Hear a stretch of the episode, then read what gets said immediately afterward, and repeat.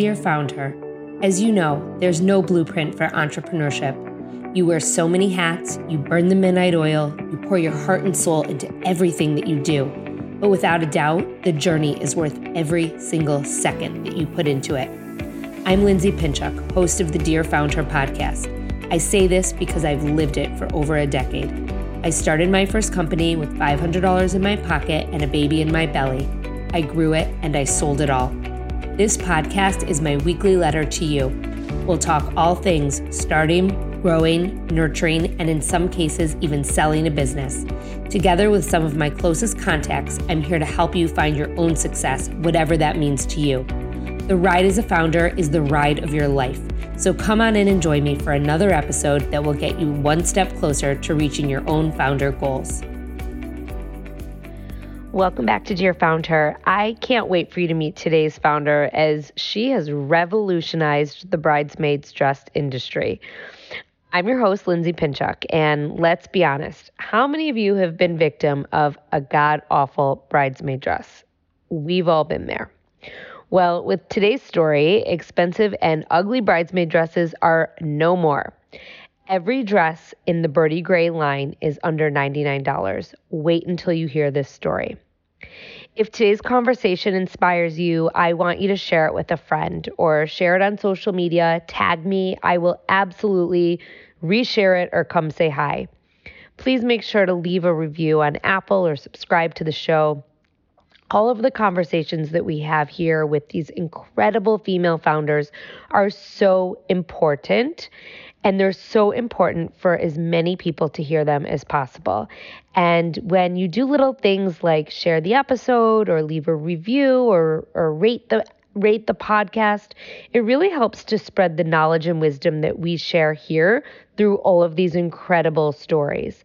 It also helps our community grow and most important, it helps our mission to support as many female entrepreneurs and founders as we possibly can. So, thank you for being here and thank you for listening.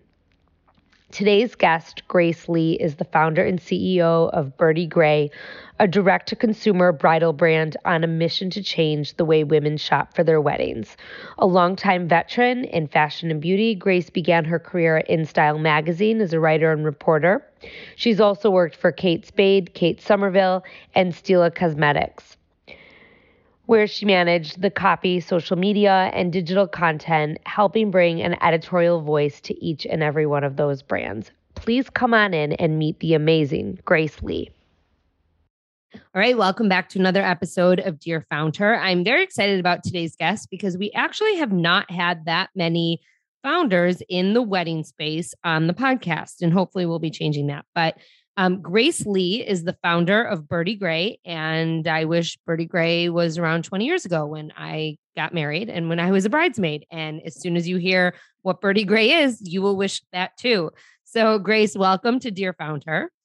Thank you so much, Lindsay. I'm so excited to be here. And I love what you do because I feel and and I don't want to steal your thunder because I'm going to let you tell your story in a minute, but every woman out there can sympathize with the reason that you started your company. And so I want you to tell us about Birdie Gray, what you do, and how you got here. Sure. Thank you so much. It's so funny because everyone I talk to, when I tell them about Birdy Grey, they say the same thing. They're like, why weren't you around when I got married? And honestly, so let me back up. So Birdy Grey is a direct to consumer bridesmaids dress brand. Uh, we launched back in 2017. And what sets us apart is that every single one of our dresses are $99. Industry average is 140 and so that gives you some context for where we play. But I think that the universal truth is is that no no matter what your budget is, nobody wants to spend too much on a bridesmaid dress that you'll likely only wear once. And I got the idea to start the Birdy Grey to start Birdy Grey after having been a bridesmaid six times myself. And in the last wedding I was in, in the spring of 2017, I was like, oh my gosh, why are these dresses so expensive? Why do we all have to go to a bridal store? Why do we have to like order six months in advance and sign a contract saying that we'll never return or exchange them? It was just such a, a a, broken shopping experience to me and i felt like you know we live in a world we live in an amazon world where you know you expect things to arrive quickly but beyond that it's just i felt like no one in the bridal party dressing space was really catering to the way women shop right? Or millennial women at the time. Now we're starting to see a lot more Gen Z shoppers and their consuming habits are even more different. But I just felt like there was just so much white space there. And so, you know, my background is in fashion and in beauty. I started out my career as a writer and reporter at InStyle magazine, where I covered, you know, lifestyle, fashion, beauty, and really fell in love with the art of storytelling. Um, I then went to go work in house for a handful of brands like Kate Spade New York. When I moved to LA, I worked for a couple beauty brands doing copywriting, digital marketing, social media, and content. Along the way, I really fell in love with e commerce. I love, love brand storytelling. When I got the idea to start Birdy Grey, I was like, I'm going to go for it. I'm just going to do it. I think a hundred dollar dress is like the sweet spot for what someone's willing to pay. I want our dresses to be in stock and ready to ship. I don't want it to be made to order. I don't want people to have to wait long lead times and get locked into a dress that they don't want because and aren't able to return or exchange. And so Birdy Grey was born. I love that. And like I said, as you're talking about this, I'm thinking about, oh my God, like I can't even tell you how many of my friends, and I love them, they're my best friends, but you know, we bought Vera Wang bridesmaids dresses yeah. and they were like ugly. 200. Yeah. 200, exactly. 200, 200 is plus. The, like, yeah. no, they were like 300 plus and they were not pretty. And like, you know, yeah. and it just like, to your point, you wore them once. And, yeah. you know, it's, and, you know, my bridesmaids dresses were also expensive. I gave my bridesmaids a choice, but mm-hmm. it was just, you know, it it was ugh, like I just wish that like I wish we had had something like this. So okay, so when you had the idea for this, how do you then get started with this? Because there's inventory, there's oh, yeah. designs. I mean, there are so many different things. Like there are so many things that have to happen to take your idea from an idea to an actual product that you can put out in the world. Yeah, for so sure. So, I mean, for me, I was like, I, I, was very scrappy. I got the idea and I was like, I'm going to need to source product. And so I was able to source product relatively quickly to get the company off the ground. Um, and, you know, I had never been a very entrepreneurial person, but I knew I had a good idea. And I always knew, you know, what I wanted to do one day if I ever started my own brand. Like I'm a total brand first person. And so I knew what I wanted the aesthetic to look like. I knew what I wanted, you know, the voice and tone of the brand to be. And so once I was able to source product, you know, I put together a photo shoot. I was like bootstrapping. My family gave me, you know, a very small seed funding and I just went for it. Um, it was a really big sort of change for me. I was always a very structured kind of corporate person and to go off on my own you know quit my job to pursue this was very scary but i just knew that we had great product market fit and if i was feeling this way millions of other women must be feeling the same way too with their bridesmaids dresses and to be honest we were right So when you say you were you had to source product, where did you source product from? Like how what was that process? Because that's not an easy process by any stretch of the imagination. It's not an easy process. Um, I mean, I was looking online. I was going, you know, downtown LA. We our product sourcing is much different now, and we go direct to factory for everything. But you know, when we first started, I was just sourcing in market. That's amazing. So when you first launched, what did you do? How did you get customers? Where did they come from? Yeah. What was the so plan? That's the crazy thing. So in my past life as a social media manager, I kind of knew how to use, you know, Facebook ad manager. We always worked with agencies and there are other performance marketers on the team managing that, but I was familiar with Facebook's, you know, ads platform. And so I started running $10 a day Instagram ads. um, just you know with our creative and just driving to the website and that's how we acquired um, our early customers. You know our marketing mix looks very different now but in our first year i was spending anywhere between 10 and 35 dollars a day on instagram ads and we got you know 20000 dress orders in our first year. Wow. Yeah so that's the power of of of Instagram and Facebook. I feel like a lot has changed now with the recent iOS updates and things like that. But back in 2017, where it was still very much kind of like the Wild West, you can get a lot with very little spend. Do you think, yes, that I very much remember those days, but do you think though that a lot of your customers also came to you from word of mouth? I mean, I feel like the oh, wedding yeah. industry is a very word of mouth industry it's like this it's life stage right so it's like this works you should use this and and yes you were running ads but um you know, once yeah. someone buys a dress because they're in a wedding and then they get married and then they, you know, it's it's very easy to have that snowball effect in a life stage business. Oh, yeah. Word of mouth is huge in the wedding industry. And now our acquisition strategy is different. So it is a mix of um, organic sort of word of mouth and paid. But, you know, when we are getting the brand off the ground, no one knew who we were. They hadn't had experiences with us. Um, you know, we didn't have a huge social audience. And so the only way to acquire new customers was really through our Instagram ads when you were when you say you were getting the brand off the ground what did it look like in terms of your team? Was it just you? Did you have help from anyone else? Um like what did this look like?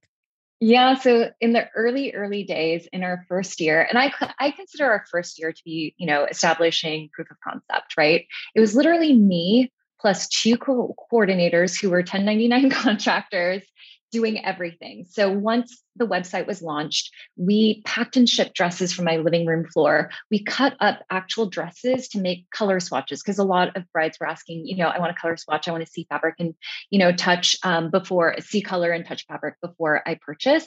And so we were hand cutting swatches, we are packing and shipping. And when we weren't doing that, we were fielding customer service like inquiries. And so I always say I have the utmost respect for people on our operations team and people on our customer service team because that really is the backbone of the business. You can have a great brand and a great product, but if you don't have your your operations set up properly or if you're not you know communicating with your customers in a timely manner, you have no business. If your customer service sucks, you have no business, especially exactly. in the wedding space. I mean, and that's that goes back to word of mouth, 100%. right? Because that's something that people share.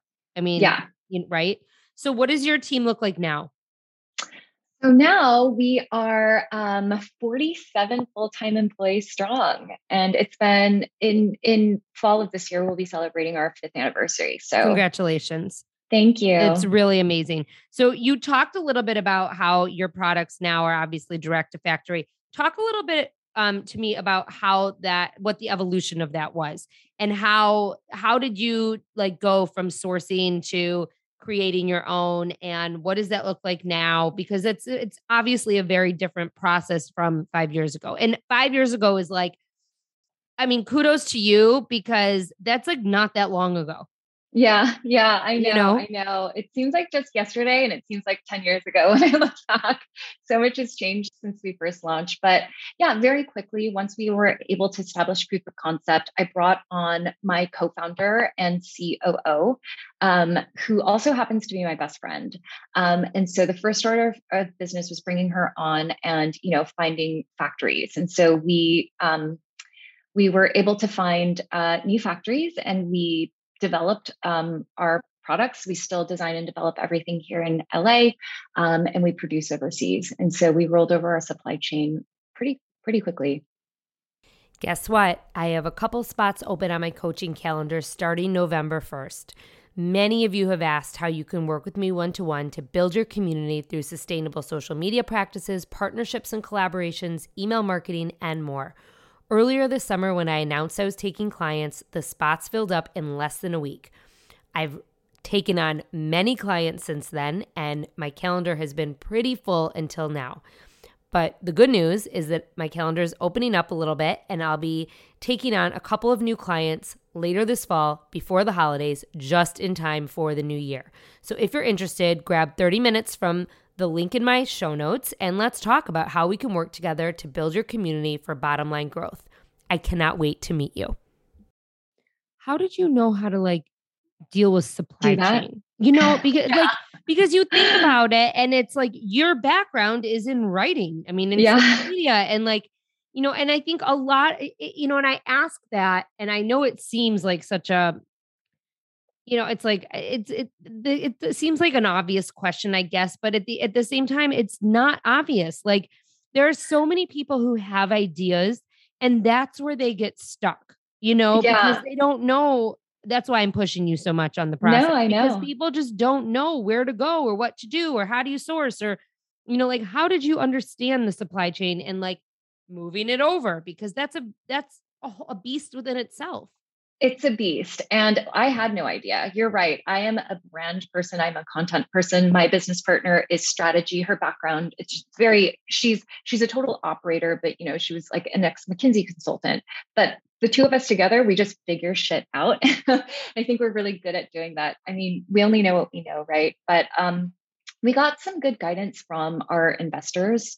So, you know, as soon as I brought on a co founder, we raised um, we did a friends and family sort of angel round um, of funding, and we were smart enough to bring on strategic investors who had experience in manufacturing, and they helped guide us. It was still a lot of trial and error. It was a lot of googling, a lot of reading and listening to podcasts and trying to understand how other companies have done it but we did have the benefit of having you know great advisors on our side um, helping us sort of guide us through let's talk a little bit about that because I think that a lot of times there's a misconception of you raise money and you get this check and this is what you're going to do with it. But it's not always just about the money. And really and truly, the advisors and the mentors and the connections and the networks are just as important as the check that you're oh, receiving yeah. from an investor. And so, talk a little bit about how that's impacted your business because I think that too, you know, people just like want the check and they don't realize that they need the other stuff too.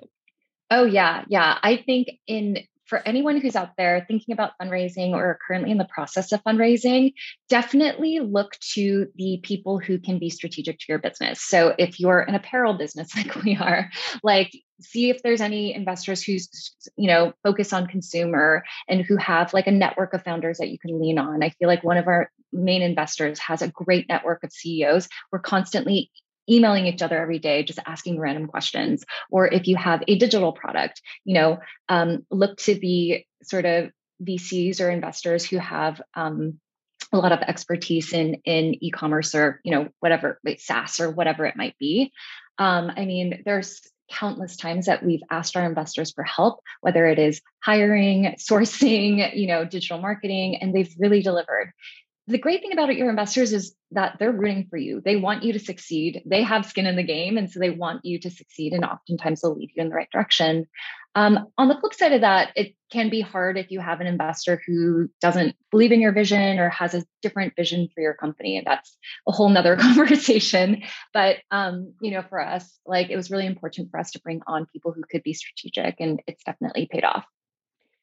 So I know we're not going to talk about hard numbers. I'm not going to ask you about hard numbers, but can you talk about growth year over year in terms of percentages? Or I just want I want people to oh, understand yeah. how big your brand is because five years, like I said, is really not a long time. And you said you had 20,000 orders in the first year. Like, where are we now in terms of growth?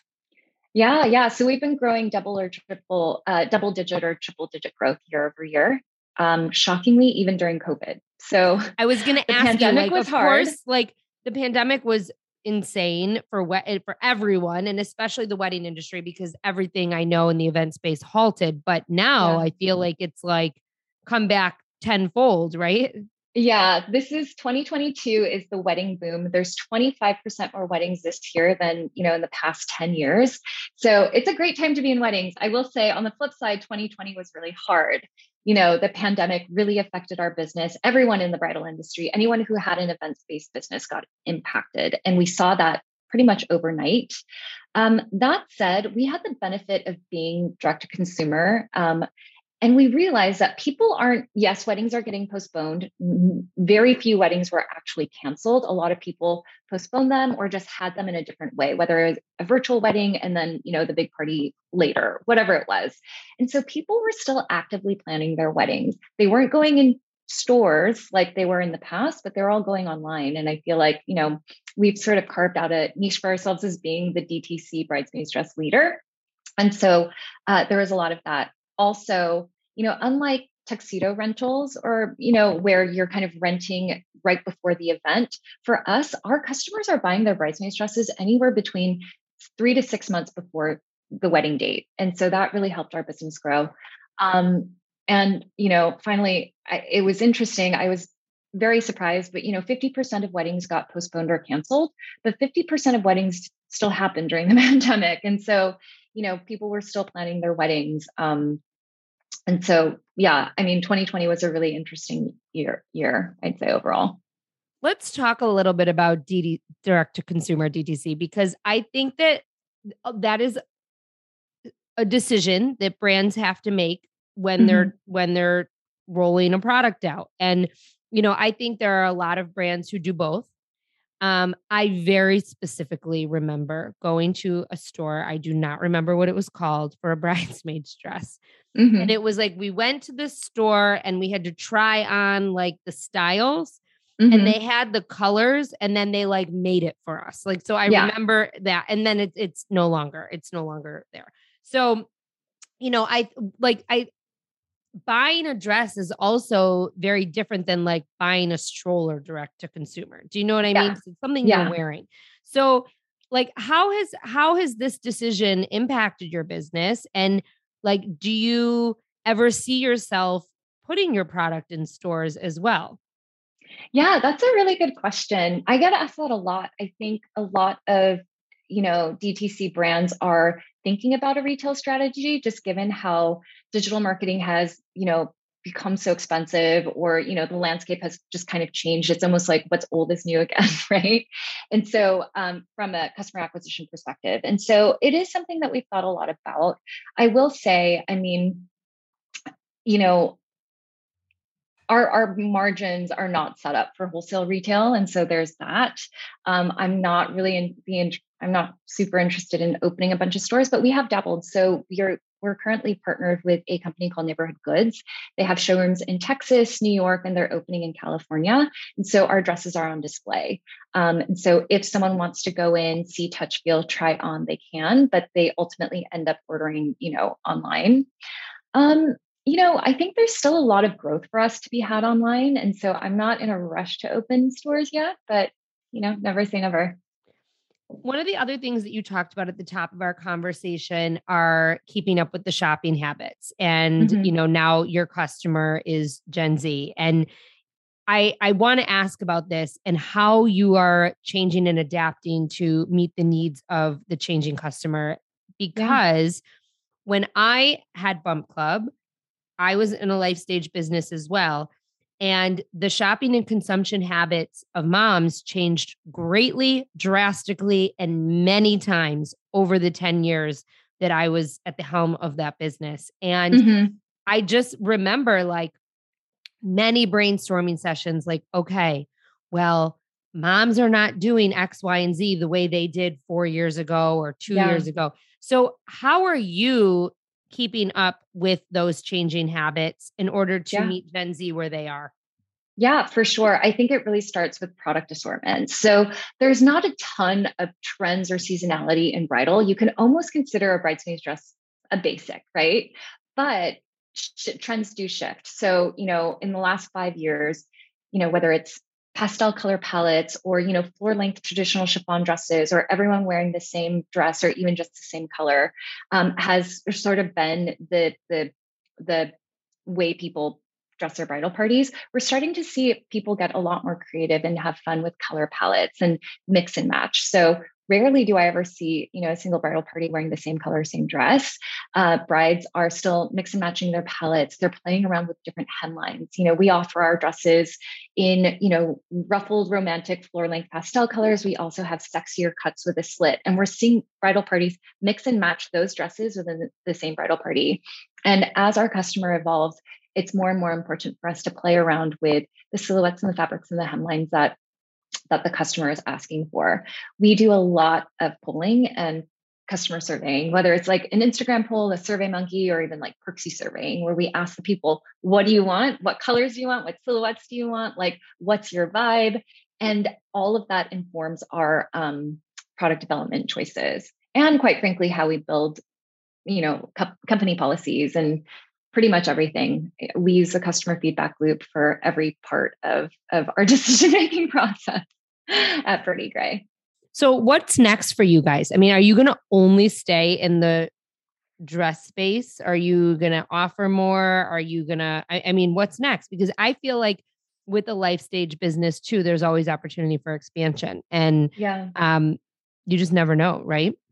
Yeah, you know, our goal is to really become the category leader for all bridal party needs. And so there's so much more beyond the bridesmaid's dress um, where we can go. Um, and, you know, we've already introduced um, many new categories on our site, whether it is gifting, we have a fun monogram shop so that you can get robes and PJs monogrammed with people's names great gifting opportunity. It's great for the bachelorette party. We have shoes to wear with your bridesmaid's dress uh, that are engineered with like extra soft padding. Just knowing that as a bridesmaid, you're going to be on your feet all day. You know, our most popular styles are like a lower block heel, um, and so you know we design everything with the with the bridesmaid in mind. Um, we have jewelry. Um, you know we recently we're launching clutches um, you know we have shawls. We have a bunch of fun categories to help her get dressed for the day. We're going to introduce shapewear. Uh, you know there's a lot of shapewear questions. We we launched satin as a new fabric earlier this year or late last year. And the first question so many of our customers would ask like what am i supposed to wear underneath your satin dress? Right? And so we're introducing shapewear um, to help her complete the look. So there's a lot of you know ways we can go. We're already kind of you know the testing into new categories. Groomsmen is also a huge opportunity. We actually sell groomsmen ties that are dyed to match our dresses, and you know that's been a great business for us. Today's episode is brought to you by Hivecast, an amazing agency providing high quality podcast production made simple and affordable. I hit the jackpot when I came across Hivecast as I pieced together services from contractors all over the web initially to help me with my podcast. Hivecast was everything that I needed all in one place.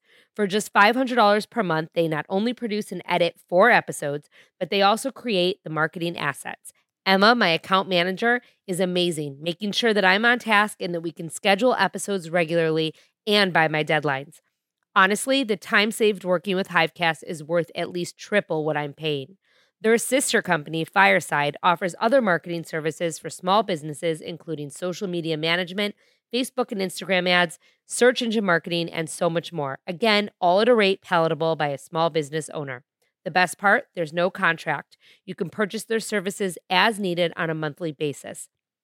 Use the code FOUNDHER and save 50% off your first month of services. Give them a try. The decision to outsource this part of my business has surely saved me a ton in the long run, and it was the best decision I've made for my business. This is a question that I, I'm curious about, just coming from where I came from. And mm-hmm if you don't want to answer it or you can't answer it or whatever, I just want to tell you I'll cut it out. But I'm very curious. So you have a lot of information about your customer. Mm-hmm. And your customer is getting married and next they will likely have babies and they will yeah. be doing other things. Are you uh, have you ever thought to create a revenue stream to monetize the information that you have on your customer because I will tell you right now that I know people would want it. That's so interesting. No, I can genuinely say we have not thought about monetizing customer information. Truly. I mean, we've thought about maybe, you know, creating products to cater to her different life stages. And so, you know, for example, prom or sorority dressing for, you know, different formal events we're like oh our dresses are kind of you know conducive to that or you know maternity or you know baby but no I mean, that's the extent of it. I mean, you know, we've all agreed that we want to stay hyper focused on bridal party dressing. Yeah, but it's like it's it's the information that you get from your customers. It's insane. I mean, it's, yeah, it's insanely valuable just so you well know. what's interesting is our the average age of our customer so a lot of brands will say our customer is a millennial female but truly it's you know it might not exactly be that but right. because our business is so focused on a very specific life stage like our customers are 28 years old. We know like her the average age is 28 um you know a, a majority of our customers are in this very specific life stage and so we do have that information but i don't i've never thought of monetizing it I was just curious. Yeah. if you ever sell your company, that's a huge asset, just so you know. oh, okay. Noted. We can have an offline conversation about that. Yeah. um, and then the last thing I want to ask you before I ask you my last question is I would love for yeah. you to talk about, um, or I I don't even know if this is something that you do, but like do do partnerships in order for in order to grow i mean i think like i always think that in a especially in a life stage business partnerships are so important because there's so many natural other like companies that you can be working with to grow your footprint. So I, if that is a part of your marketing plan, I would love for you to touch a little bit up, upon that because I think that it's often overlooked and it's so important. Yeah, I'm so glad you brought that up because there is a huge opportunity, especially in bridal, for us to like so many synergies with other bridal companies where we're not competing, but we're, you know, we're all looking to get the attention of the same customer who's the bride.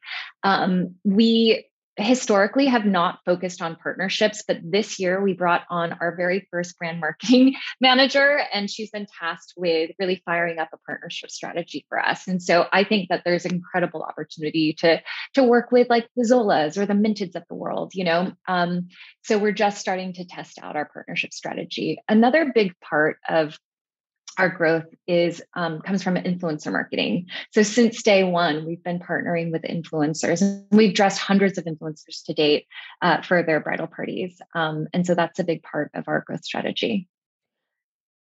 Influencers are a trip, aren't they? Yeah, we just had an influencer dinner last night to celebrate the launch of a summer collection. But it, I mean, I would gather to say that, especially in bridal, you get so much business from oh yeah the influencers who share your products, and it's totally. such a visual product as well. So one hundred professional pictures. It's like yeah, it's really an amazing built-in strategy because they're already taking professional pictures. They already have the content, and it's it's very oh, yeah. easy to execute on, right? Our UGC is so strong, not only with influencers, but with the community. People love sharing their wedding photos with us. It is, you know, their special day. They love being featured on our feed. It's just like built in content. I love Let's talk about that before I ask this last question then, because yeah. community is my thing. That is mm-hmm. obviously, mm-hmm. I build communities. That's what I do.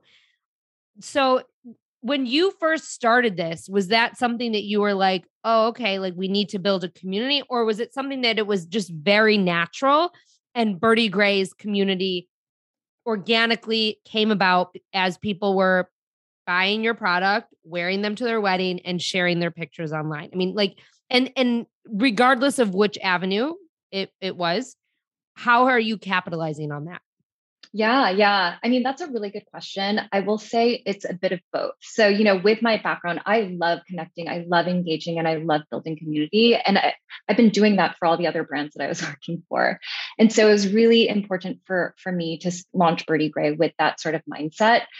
I knew that we would get beautiful photos that we can leverage on our channels, but I don't think I fully realized it until they started coming in. I mean, if you look at the number of pictures that were tagged in from people's weddings it is incredible on instagram and so i'd say it's both um, community is is really important and you know i think instagram has been such a big focus for us and that's you know that's how we you know $10 a day on Instagram ads. That's how people were discovering us and falling in love with our brand. But we now have our eyes set on TikTok. There's a whole wedding community, wedding talk, um, hashtag like wed talk that um, of people who are just like sharing their wedding tips and dropping their knowledge on on TikTok. We haven't been able to successfully tap into it yet, but this year we hired our first social media manager and she's been tasked with that. But I think overall community is so, so, so important, especially knowing that um, word of mouth is so huge within the bridal community. Um, you know, 68, 65% of our customers have re- recommended Birdy Grey to their friends and family. And so, you know, that just goes to show that that um, word of mouth is huge. You should be so proud of yourself. I mean, really. Thank you. Thank you so much. Like the fact that you've come as far as you've come in such a short time, I, I can't wait to see where it goes. You know, I, I'm really and truly like I think it's it's amazing what you've done and what you've built. Um, Thank you and so, so much. before I, mean, I before I let you go though, I want to uh-huh. I, I'm going to ask you what I ask everyone at the end, and that is, what are three actionable tips that you would recommend to another entrepreneur, female founder who's just getting started?